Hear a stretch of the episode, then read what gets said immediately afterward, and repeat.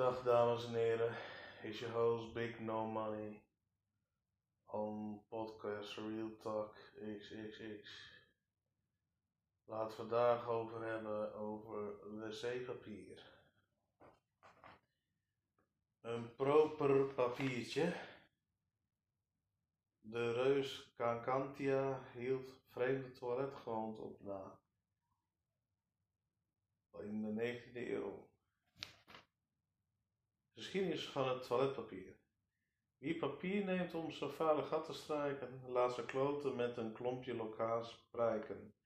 Zo geeft Rabelais in zijn wereldberoemde werk Cacantica um, van Tecario vijftien tweeëndertig bij de monden van goed gebekte reus Cacantia zijn bloemrij, bloemrijke mening over het gebruik van papier als anaal schoonmaakmiddel. Vreemd eigenlijk, want in zijn tijd was gebruik van papier, toiletpapier nog een totaal onbekend. Papier was kostbaar en werd zeker niet gebruikt om een gat mee te vegen. Nu spoelen we het anus met water. Is dat nieuwe methode al de hele tijd zo? Altijd al hebben mensen middelen gezocht om na de stoelgang de billen te reinigen. De materialen kwamen uit directe omgeving zoals grasschollen of bladeren, maar ook minder voor de hand liggende zaken zoals schelpen, steentjes, koko, kokoschalen en afgeronde potscherven werden gebruikt om anale streek schoon te schrapen. Oeh, dat lijkt me niet zo... Uh, dat lijkt me bloederig, man.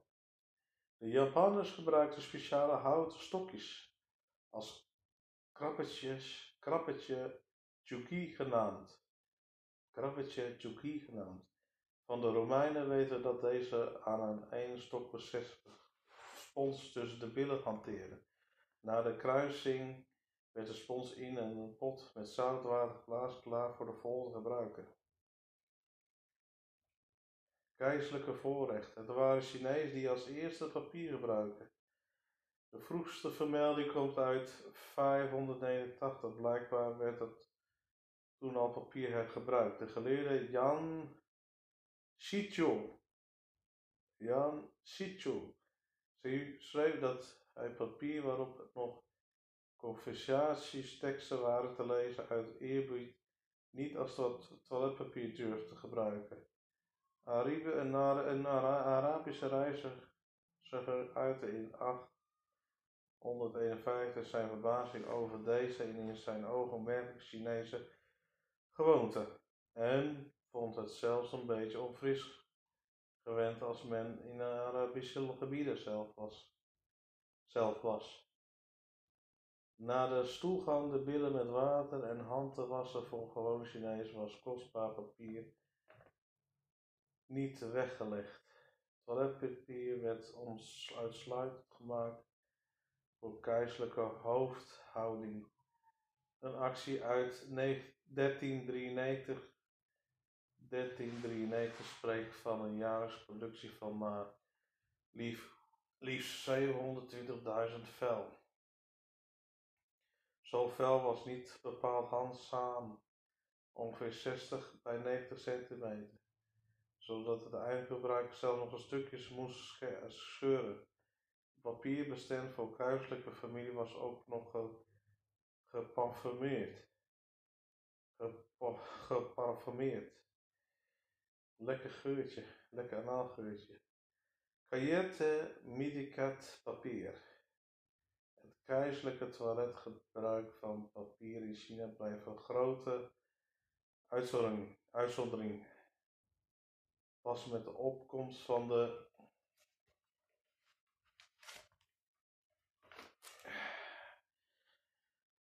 Pas met de opkomst van de industriële papierproductie in de negentiende eeuw kon het papier zich als betaalbare alternatief ontwikkelen. Het wachten was enkel nog op iemand met de juiste idee en die kwam achttien zevenenvijftig in die, in die persoon van de Amerikanen Joseph Cahiti. Hij bracht zijn toiletpapier aan een man onder de naam Kahiti Medicit Paper en prees het aan als de grootste levensbehoefte van de eeuw. Volgens Cahiti was de papier een zegen voor de menselijke gezondheid. Vooral aardbeiers zouden door gebruik van zijn papier worden voorkomen. De Amerikaanse president beweerde hij was overtuigd. Gebruiken kajetpapier werd verkocht in bundeltjes van vijfhonderd kleine velletjes.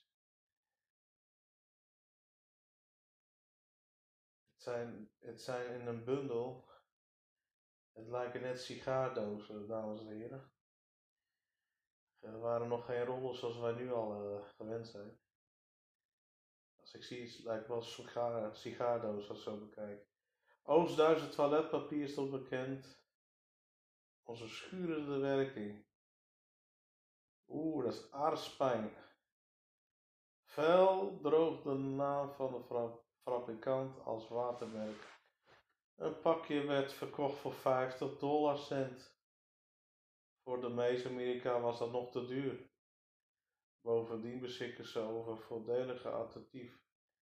Het papier van vele gratis postorders catalogus die in de Verenigde Staten werden verspreid.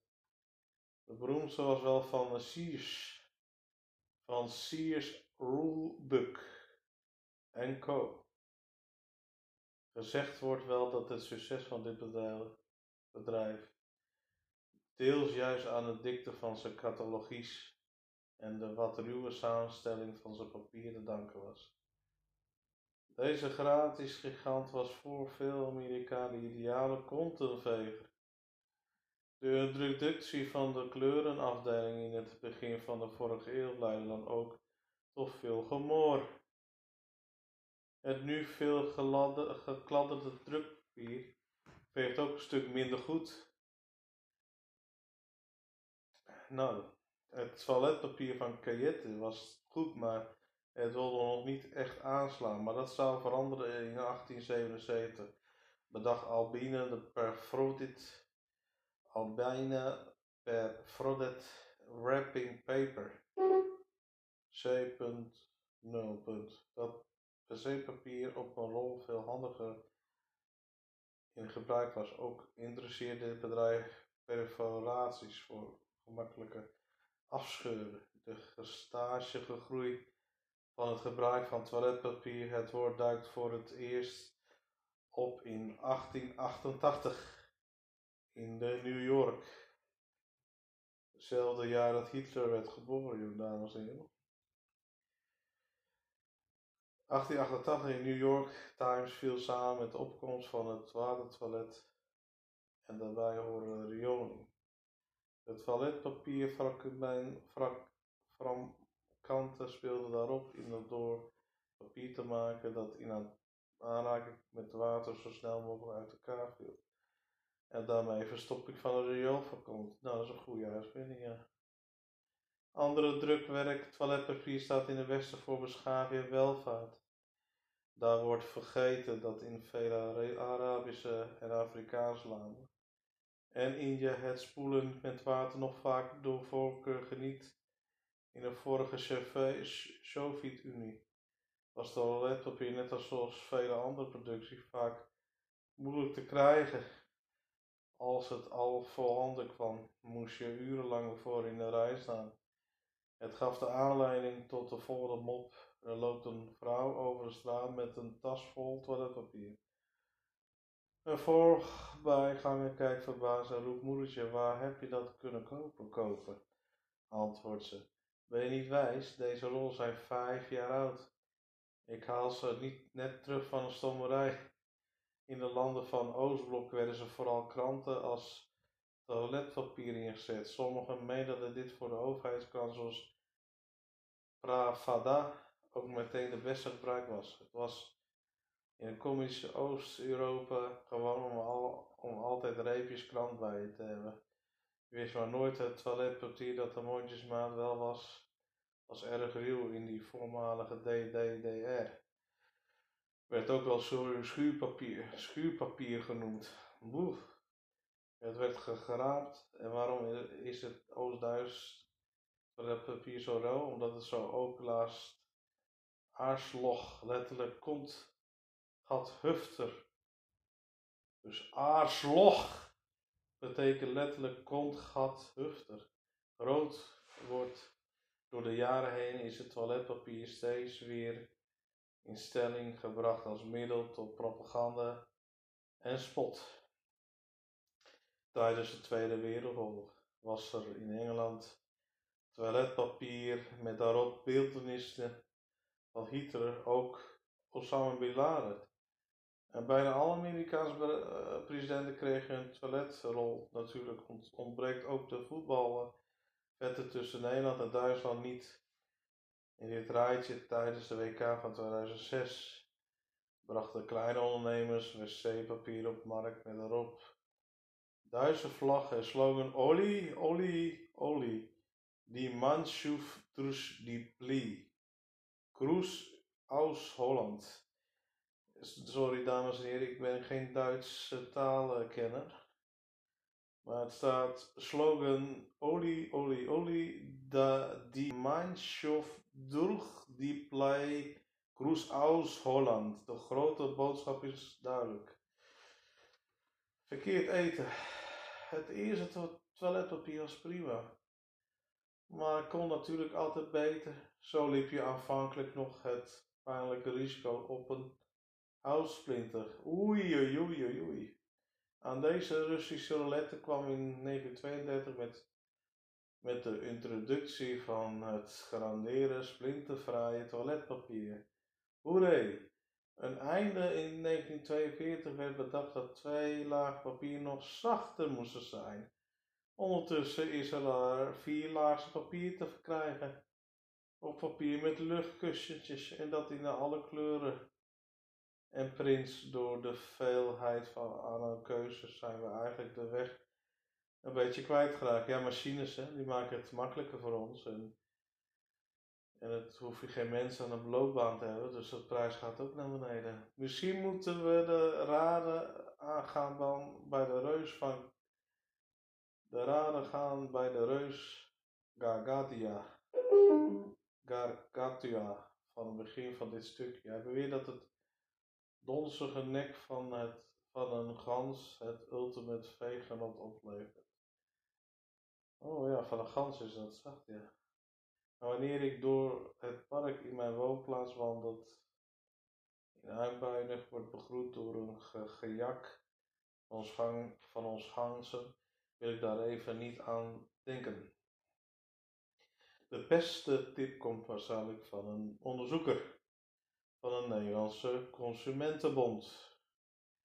Bij het testen van vochtig wc-papier zij deze overigens zijn vieze billen voor een deel het gevoel, gevolg van het gevolg van verkeerd eetgewoonten. Als u voldoende voedingsvezels eet, kan uw ontlasting pot ontploffen, zonder al te veel sporen op uw billen te achterlaten. Helemaal papierloos zou dat niet eerlijk zijn. En ik zie een stukje wc-papier Wipe Out Hitler. En hier zie ik een stukje van, zal het zijn, Bill Gates en Osama Bin Laden.